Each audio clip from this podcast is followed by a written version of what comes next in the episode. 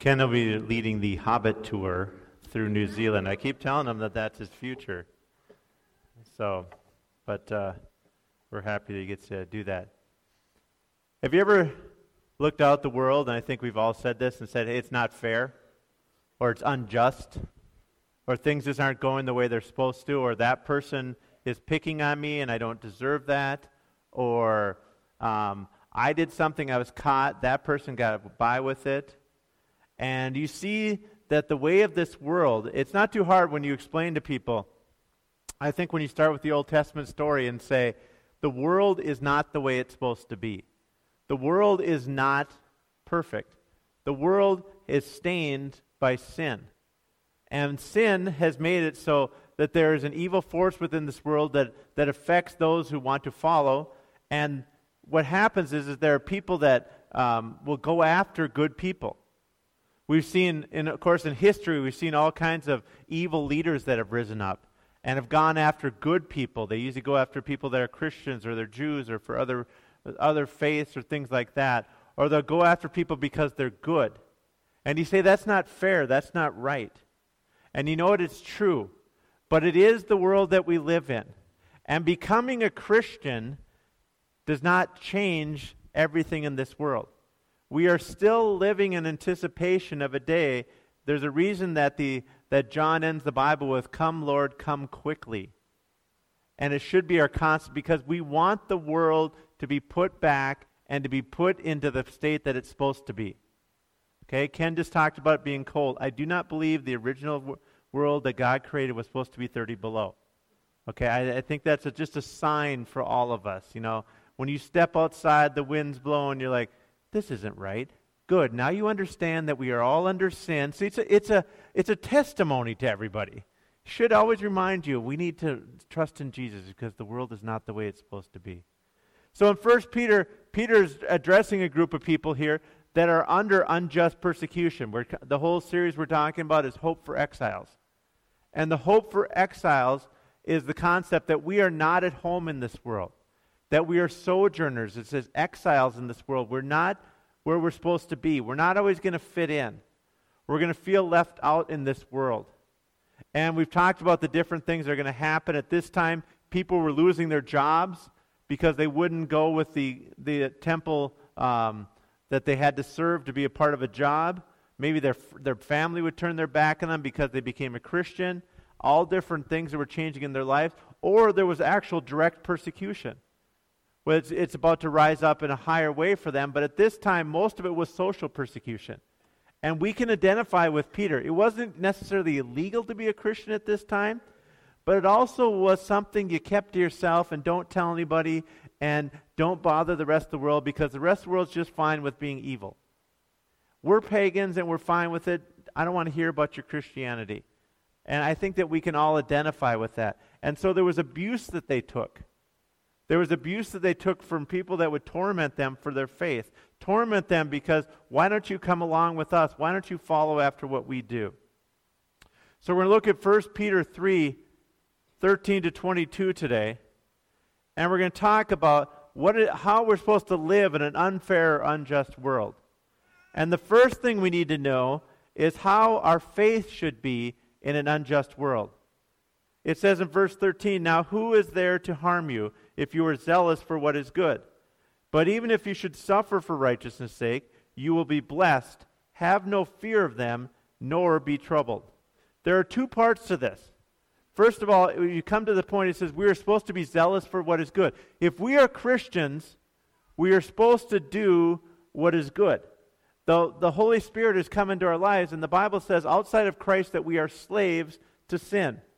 We are under the ruler of the world. We are under the ruler of the enemy in this world known as Satan. So we are under that control. But with Christ, we have the opportunity for the first time to be good because of what Christ has done inside of us. So we should be zealous for being good. We should be zealous, in other words, make this our whole point of life is to be as good as we possibly can, not because we're earning favor with God, but because we can. And because it's a, it's a praise to God. And because we have the opportunity to be good for the first time. But what happens, he says, if you live a good life following Jesus, you will avoid some harm. I think that's very true. A lot of times when you see things that are happening in this world, it's because people are not following Jesus Christ and their lives are affected by that. If you're not following after Him, if you're not doing what is right, let's say you're a dishonest person, you, you just are a constant liar. It's very tough to make good relationships with people. It's very difficult to hold a job. It's very hard to do anything. If you're somebody that's not faithful to your friends, you start to lose friends. So, what he's trying to say here is, is if you do good, you will escape some harm. But then what he says is, you know what? But even if you should suffer for righteousness' sake, you will be blessed. Have no fear of them, nor be troubled. So, what he's trying to say is, even if you are good, even if you're doing what God has called you to do, there will be trouble in your life. There will be people that will harass you and harm you unjustly. And God is on your side, and you are blessed even though you are being persecuted. He said, when your family member turns on you, when that person turns away from you, when all of a sudden maybe you've lost a job. I've heard of people that have lost jobs because of their faith. If these things happen in your life, you are still blessed. Why are you blessed? Because God is on your side. If the world turns against you and God is on your side, are you on the winning or the losing side? You're on the winning side. It's very simple. But you don't feel blessed. Hey, Pastor, I just went to school today, told everybody I was a Christian, and I lost six friends. I feel so blessed. Okay, that's not a testimony most people give. But you know what? You are blessed. Your friends don't understand it. And sometimes people will go out of their way, and I can think of stories about people just go out of their way to pick on me as a Christian guy. They would just go out of their way to go after me. I, I remember the guy that when I worked at Domino's, they always called me John the Baptist. Um, because, and he asked me if I was afraid of lions all the time, and because they might eat me, and he, he, he had all these things. We actually became friends in the long run because I just kept saying, you know what, I'm going to be your friend. I'm a yeah, yes, I'm trained to be a pastor. I'm working at Domino's. We're all in this together. You can tease me, but you know what? We're going to be friends. And but what's important to understand is I was blessed, and that does not count the outside circumstances. That's that's the thing that I think we need to understand as Christians, because so many times, and you'll see it in books. I'm blessed because I have this new car. I'm blessed because I have this wonderful family. I'm blessed because all this. You're blessed because you're a follower of Jesus Christ. God loves you. You have a future. You have hope. You have forgiveness of sins. You're blessed. Okay, so our brothers and sisters and, we look at our missions board up here, when I've been in Cambodia or Myanmar, they have no, not, none of those things. They're blessed. We are blessed because of that. Verse, when he talks about in verse 14, he talks about the fact, he says, Do not have no fear of them, nor be troubled. Now, this is a quote from Isaiah. And Isaiah was talking to the king of Judah at this time because the northern kingdom and another ally was coming to take over his kingdom and to knock him out of the way. And Isaiah told them, Do not have no fear of them, nor be troubled. And what he is trying to say is there's a great temptation in this world to be afraid. It's so easy to be afraid. I think we all have to be clear of that. You wake up in the morning, fear can grip you. Fear can grip you about what's going on in this world. And what he is saying, I don't care what army is coming after you because at this time it was a greater army than Judah had. He told King Ahaz, Do not be fear, do not be afraid, do not be troubled. God is on our side. In other words, God is the one who's in control. We are not to fear. In fact, it's interesting. We have fear. The Bible says the only person we should fear is God, and the only person we fear is God because he and he loves us. He's the only one that can do anything to us that, that can't be stopped by anything else. So we should only respect and fear him, not this world. There's not one force on this world that we should be troubled by. So our faith should be the fact that we are blessed. Our faith should be the fact that we do not fear. And if we suffer because we are living after, after righteousness, we're still blessed. And you're more blessed to suffer for righteousness than to give in and not be blessed. I think that's very important that we remember that. Do not fear or be troubled because of that. Now, our testimony in unjust world, he says now in verse 15, he says, But in your hearts honor Christ the Lord is holy, always being prepared to make a defense to anyone who asks you for a reason for the hope that is in you. Yet do it with gentleness and respect. So he says, Don't fear. But now he says, You know what? We have to have a testimony in this world. Because you know what? If you lose your friends, if you're being persecuted, and you still feel blessed and have hope, people are going to think you're weird. I'm just going to lay it right out for you. They're going to look at you and go, What is wrong with you? You don't you understand? Don't you understand that this world isn't going the way it's supposed to? Don't you understand that you're being persecuted? Don't you understand that the boss is out to get you because of your faith and likes to pick on you? Don't you understand that, that you're now alone because this person didn't want to maybe be around you because of this? Or because of direct persecution comes your way? There are going to be people that are going to come up to you because if you're in your heart, you're honoring Christ as Lord is holy. Because you're doing that, they're going to be saying, What is going on with you? And you know what you need to say? Something. Don't just say, I, I don't know, I'm just doing well. Don't just say, Hold on, I got Pastor John's phone number right here. He'll tell you exactly what I'm talking about, but I can't tell you a thing. And, and that's fine. You can always call me. I can be like the, you know, the guy in your earpiece. All right, at this point, say, you know, I mean, I can help, whatever we need to do. But you need to make a defense for why it is you have hope. Because your hope doesn't make any sense to this world. Your hope makes zero sense to this world because they're looking at tangible things and all they can see is, is what's in this earth. They say, if you don't have friends, you don't have money, you don't have power, you don't have anything. And you're saying, if I have Jesus, I have everything, and those other things will take care of themselves. That makes no sense. So, what do you do? We have to make a defense, and that has to flow from our heart. He says, In your hearts, honor Christ. Is so everything is in our heart is what is important to us. Today, the reason you are in church today is because your heart said this was the most important place for you to be because there were other options. There were other things you could have done. You, your bed felt warm. Okay? I, I get all those things. But your heart said, This is what is important. This is what I need to do. And where your heart is, everything's going to follow. If you are obsessed with something, you will put everything you have into that. Now, we have the Super Bowl coming up. There is a chance and as a Viking fan, you never want to say it, but there's a chance that the Vikings could be in the Super Bowl. Okay? In Minnesota. And you will see, if that happens, and I'm just putting it in my head, you will see where people's hearts are. In other words, you will clearly all of a sudden see okay, my kid doesn't really need college. I need a ticket to that game. right? Or I don't need to eat or I don't, I mean, whatever. Things are going to be, I can mortgage my future, but I'll get a ticket to the biggest game of all time in Minnesota when the, you know, if that happens, you will see, whenever there's something like that that comes up, whenever there's a pressure point or an opportunity point, you will see where people's hearts are. You will see that.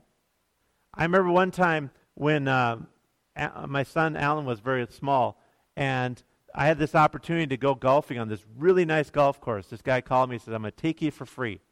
And I said, Great. He called me He says, You're going to do it at 10 a.m. Sunday morning. He says, I will pay for you. It's like hundreds of dollars and all this. I said, I can't go. He said, Why? Don't you like to golf? I said, Well, I'm not very good at it, but I do like doing it. And I remember just saying, I can't do that for me, but also what example am I showing to my children? Where am I showing where my heart is? I'm showing, hey, daddy's going to go do something else right now. Why don't you go to church? Because this is more important to dad. This is much more important to him. And I think we need to understand where our heart is. So out of this is going to flow what we need to say. So we need to have circumstances, and anyone who asks, and I mean anybody who asks you, you need to have an answer for them. Now, what does that mean? Does that mean you have to sit down and say, Excuse me, I'm going to start from the beginning of Genesis. Please open your Bible.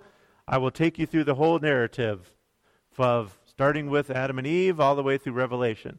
This may take a while. No, you need to tell them what is it that Christ has done for you? Well, who is Christ?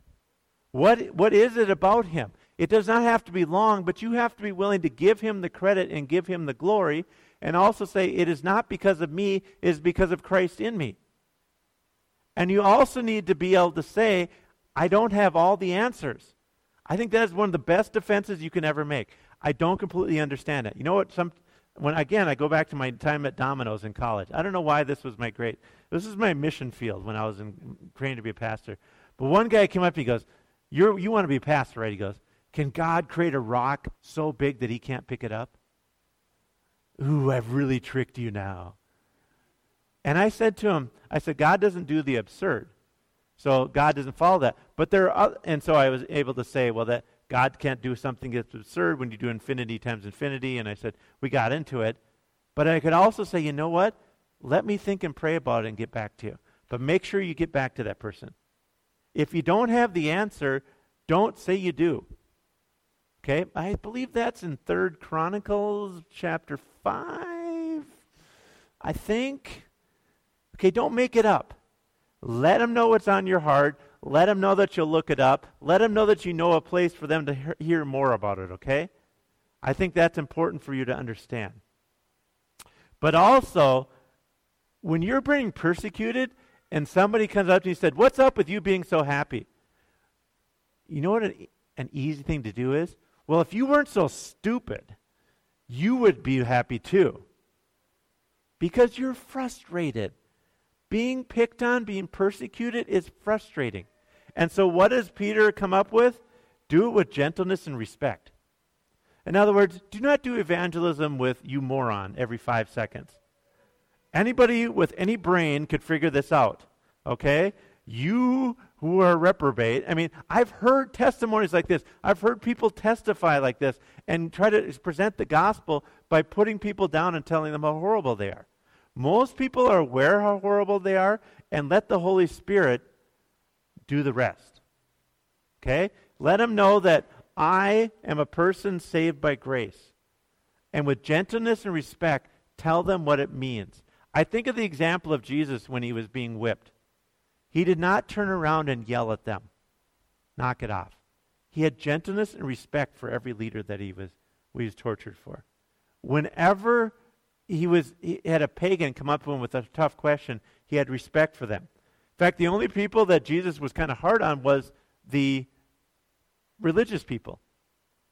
But even with them, he treated them with more respect than they probably deserved because all they were trying to do is trick him. We're supposed to be respectful for other people. So we need to understand this, do it with gentleness and respect. And verse 17 is also very important for us to understand where it says, For it's better to suffer for doing good if that, if that should be God's will than for doing evil. I've talked about this multiple times, and I feel like Peter keeps bringing it up, and I keep wanting to say, I say, okay, fine, I'm going to say it again, but I think people have heard it. But I think Peter understood that we need to hear it again. Sometimes you're being persecuted because you're bad. Sometimes you're being persecuted because you're a bad employee. Sometimes you're being persecuted because you're a bad friend. Sometimes you're being persecuted because you're not being a good Christian. In other words, don't blame God for that. Well, I never show up to work on time and, and I have a really bad attitude in there. The boss just hates me because I'm a Christian. Okay. The boss may not like the fact that you're a Christian, but the boss also needs to know that you show up on time. What does it say that we're supposed to be as Christians? Good. That word good is the word that God used for the perfection of creation.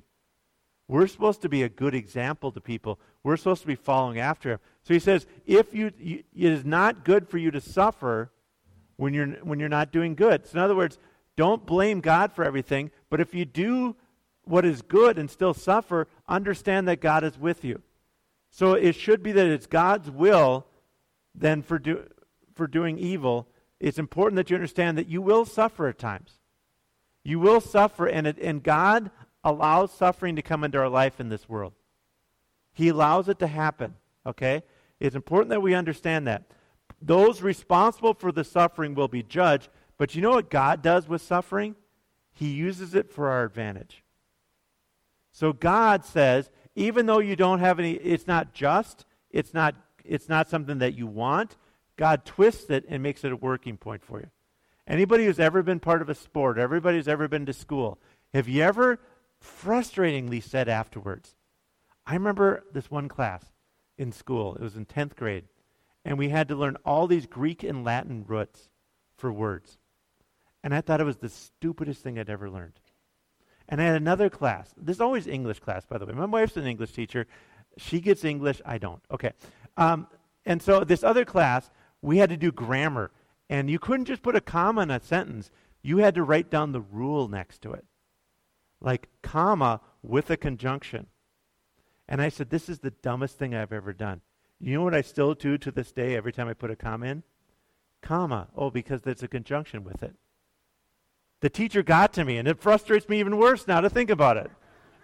Okay, I actually learned something. I suffered in English class, and I learned something. You can suffer as a Christian, and guess what? You're going to learn something from it. God's going to use it to your advantage, to His glory. So, could He eliminate all suffering from our world?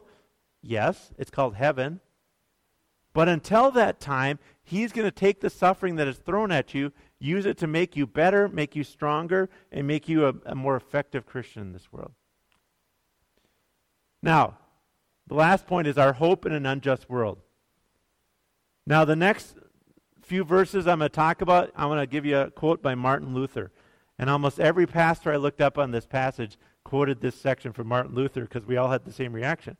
If you look at especially verses 19 and 20, this is what Luther said about this. This is a strange text, and certainly a more obscure passage than any other passage in the New Testament. I still do not know for sure what the apostle meant. So, guess what? I get to preach on that today. Martin Luther spent all of his life trying to figure this out and says, I don't know what it meant. I don't know what it means. So let's just look at it. Verse 18. For Christ also suffered once for sins, the rightness, the righteous for the unrighteous, that he might bring us to God, being put to death in the flesh and made alive in the spirit, in which he went and proclaimed to the spirits in prison, because they formerly did not obey when God's patience waited in the days of Noah while the ark was being prepared, in which a few, that is, eight persons, were brought safely through water. Bapt- baptism, which corresponds to this, now saves you, not as a removal of dirt from the body, but as an appeal to God for a good conscience through the resurrection of Jesus Christ, who has gone into heaven and is at the right hand of God, with angels, authorities, and powers having been subjected to him. Here's the most important point from this section Christ suffered more than any other person, and Christ suffered for absolutely no reason. In other words, when I say that, he suffered for a purpose for us, but he deserved none of it. Okay? He did not deserve the uh, the Roman government had no case against him. The Jewish authorities had no case against him. No one had a case against him. He didn't backtalk anybody. He didn't lie. He wasn't a bad person at all, yet he suffered more than anybody. He suffered for us. So, who do we call ourselves? Christians? Who was our example? Christ. Christ suffered and died. And why did he suffer and die for us? So that we could be saved. And if we're saved, it means that we have hope and a future. And it also means this because Christ suffered and died, and he's going to subjugate the powers. It talks about in verse 22, it actually talks about in verse 19 also. He put all the powers on this earth under him. What does that mean? God is in control. Because Christ died on the cross, because he rose again, he has control over everything and has power and authority over everything. Okay, for us, we need to understand this because we come he comes back to this when we suffer one of the things that we always question and there's a whole lot of things if you watch I, I like the show law and order Okay? I like other shows where at the end they get the bad guy. And the bad guy gets locked up in prison. I mean, does everybody else like that part?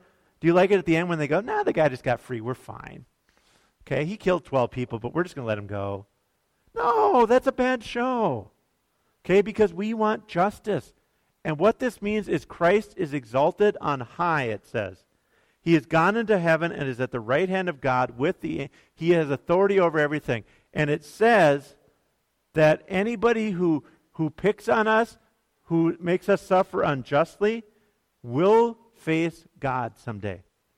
Now, coming back to how are we supposed to respond to them? With, with reverence, respect, and gentleness. When they go before God and they're unrepentant, God will take care of them. God is the righteous judge. No one's going to mouth off to God. There's not going to be somebody go up to heaven and say, "I don't want to listen to you." I don't. You know, not, not going to happen. Okay, God's just going to look at him and say, "No, be quiet." All right. I am the one who created you. I'm the one who created heaven and earth. I'm all of this. So, what we need to understand about this, he, he died for the unrighteous, which is us. He brought us to God, and he was raised in the Spirit. And then verse 19 and 20 comes along. And I'm just going to give you a little quick understanding of what this is. First of all, need to understand this. Don't start a church based on verse 19 and 20. Okay, this is not one of those verses of the Bible that we understand. We're going to have they descended into the Spirit and uh, and wh- what spirits they were and all of that. This is a verse that all commentators throughout time have said, we wish we were in Peter's crowd. We wish we were at that time because Peter wrote this and everybody probably went, oh, yeah, I know what you're talking about. We look at it now, we're like, we'll do our best. But what it is, and the summary is, is when in Genesis 6, right before the flood, there was a group of angels that came down and they slept with people and they had immoral relations and God put them in prison, imprisoned them. And this passage is saying through Christ's resurrection, death and resurrection, he goes down to those angels that are in prison and tells them, I am in control and I, he is proclaiming to them, I am the Lord God over everything. That's it. That's all we really can tell from this. So that's why you have Noah and all of this while the ark was being prepared, um, all of these things. The other thing you need to know about verse 20 is very important. Have you ever wondered why God just doesn't stop somebody? Okay, you look at one of the most recent people, you see people that are Everybody brings up Adolf Hitler, but you think of Idi Amin or you think of what was happening in Somalia. I think when I was in Cambodia, the Khmer Rouge. Okay, the Khmer Rouge is killing one third to one half of his population. And you just wonder, why doesn't God just snuff that guy out? Why isn't God just up in heaven just send a bolt of lightning right on top of him? It's a very important passage right here. It says that God's patience waited in the days of Noah while the ark was being prepared. Do you know why God didn't just say, here's an ark? He could have just done that. There's some trees and there's an ark, get going. And then just destroyed everything. He allowed Noah to preach the gospel to give everybody an opportunity to be saved. Do you know why we suffer today? Do you know why Christ has not returned? It says in the Bible because God is being patient so that as many as possible will come to know him.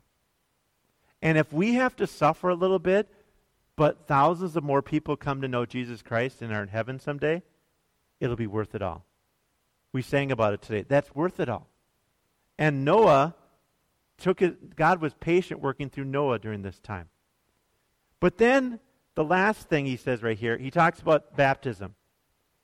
He says that Noah was saved by means of water. Now, what does that mean? What, is the, what happened with water at this time? First of all, water represented the destruction. And what does baptism represent? When we baptize somebody, it means that you go under the water and it kill that you are proclaiming that my old life is dead. I am no longer that person. I come up out of the water a new person in Jesus Christ. That's what he's saying. Just like the water cleansed the whole world, it cleanses you from sin.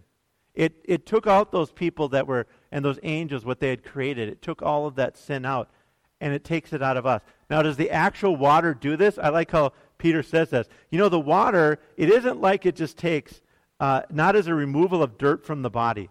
In other words, you don't just, you get into a bath, right? What happens to the bath? The bath turns dirty because the dirt is coming off of you. It's not, he's saying it's not like it really happens. Because I've always said, if you got saved by being baptized, here's my plan.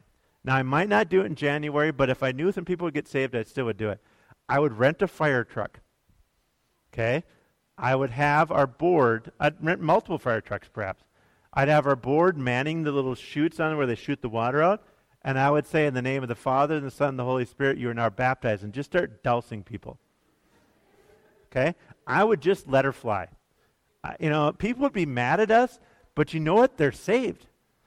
And they would be transformed right there, and they'd be like, Thank you, Pastor. Thank you, Crossroads, for saving us by blasting us with high velocity water. Okay. It doesn't work that way, okay? It doesn't. It doesn't remove the dirt. It, what he's saying, though, is it, it shows what actually happens in your life. Why are we doing baptisms? I was excited um, when John approached me and said, We have some people that want to be baptized. And I said, Let's have them baptized on Christmas Eve. And I'm excited. If anybody here wants to be baptized, if you've made the commitment to Jesus Christ, but you've never made the commitment to be baptized, the Bible doesn't understand not being baptized because baptism is what is for us. It's to show us the change that has happened in our life. It's to show us that we've been transformed from unrighteousness to righteousness, that we now have changed. The old man is dead, the new one is alive. If you've never been baptized, and if you want to make a commitment today to Jesus Christ, you want to make a commitment to be saved the day we have a baptism, it doesn't matter. We will baptize you and let you understand that that is the sign of you saying yes to Christ and no to the world. And he says all of this. Now he throws it all together, and it's like, I think Peter's just kind of dumping everything into these few verses here. But what we need to understand is Christ died for us, Christ suffered for us, Christ took over everything in this world. He tells everyone what they can do, what they can't do. He is in control. And we have hope through baptism that we have life in Jesus Christ.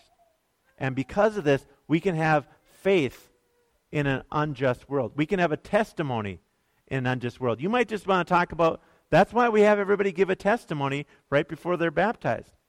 Hey, you might want to keep that for a while. Just tell people the testimony of what Christ has done in your life. Why don't you stand with me? If our prayer ministers could come forward. If you're here today and you've never accepted Jesus Christ, you've never made him the savior of your life. You've never been you've never had the old life removed. You see because all of us are sinful. All of us are unrighteous only because of Jesus Christ. When somebody asks you, I think one of the most important things you say when you testify to your faith is I am saved because of Christ what he has done for me. Not because how wonderful I am, not because I'm better, not because I have this, but because of what Christ has done for me. Because all of us are lost without him. We have no chance to be good. We have no chance to have a good conscience. We don't have no, eh, no chance to be clear. But when we follow Christ, we can go to bed at night. How about this for everybody who's here? You can go to bed asking forgiveness of your sins with a clear conscience every night. Because you know that Christ has forgiven you and you are right with him. Does that mean we don't sin? No, it says when we sin, we is faithful and just to forgive us our sins if we ask him forgiveness. But we have that hope because of him. And we have the hope because he is in us that he can change us and make us the people that we're supposed to be. If you've never made that commitment, you need to come and talk to one of our prayer ministers after this. Also, if you need someone to pray with you for any need that you have, we believe in the power of prayer. But for everybody else in this world, I want you to understand Christ died for you. Christ suffered for you while you were unrighteous. The Bible says, while we were yet sinners, which is an enemy of God, Christ died for us. And he is saying, hold on to your faith. You are blessed people, not because you have a new car, not because of this, although those are nice things to have. Okay? You are blessed because Jesus Christ is on your side and because he is the Lord of your life. Doesn't matter what this world does to us. If tomorrow the government says we can no longer meet and we are a persecuted church, we are blessed. Doesn't matter. The circumstances start to not matter. It matters who Christ is. And you know what? Let's be willing to tell people when they ask us, why is it that you have hope? Why is it that you have hope when nobody else has hope? And we need to be willing to say, Lord, help me say what is right for that person. Let's go tell the world about Jesus. Let's go tell them about what he has done for us. Lord, we thank you today. We thank you for your power. We thank you for your love. And Lord, we thank you that you died on the cross. We thank you, God, that you came to earth as we celebrate in Christmas, but you died on the cross for us. Suffered unjustly for unjust people like us, so that we can cry out to you, God, that we can be saved and baptized and become followers of you. Lord, we thank you for this. Lord, help us to keep our faith, understand that we are blessed, understand that persecution is going to come our way because the world does not like, they didn't like you, they're not going to like us, God, for some of the things we do. But let us bring the good news of hope to those around us. Let us be there to explain why it is that we have hope. We ask you now to be with us, God, during this Christmas season. If we see our family and friends, God, that we have not seen, let us have opportunities to share the good news with all of them. In the name of Jesus, amen. If you're here today and you need someone to pray with, we have our prayer ministers here. Otherwise, you are dismissed.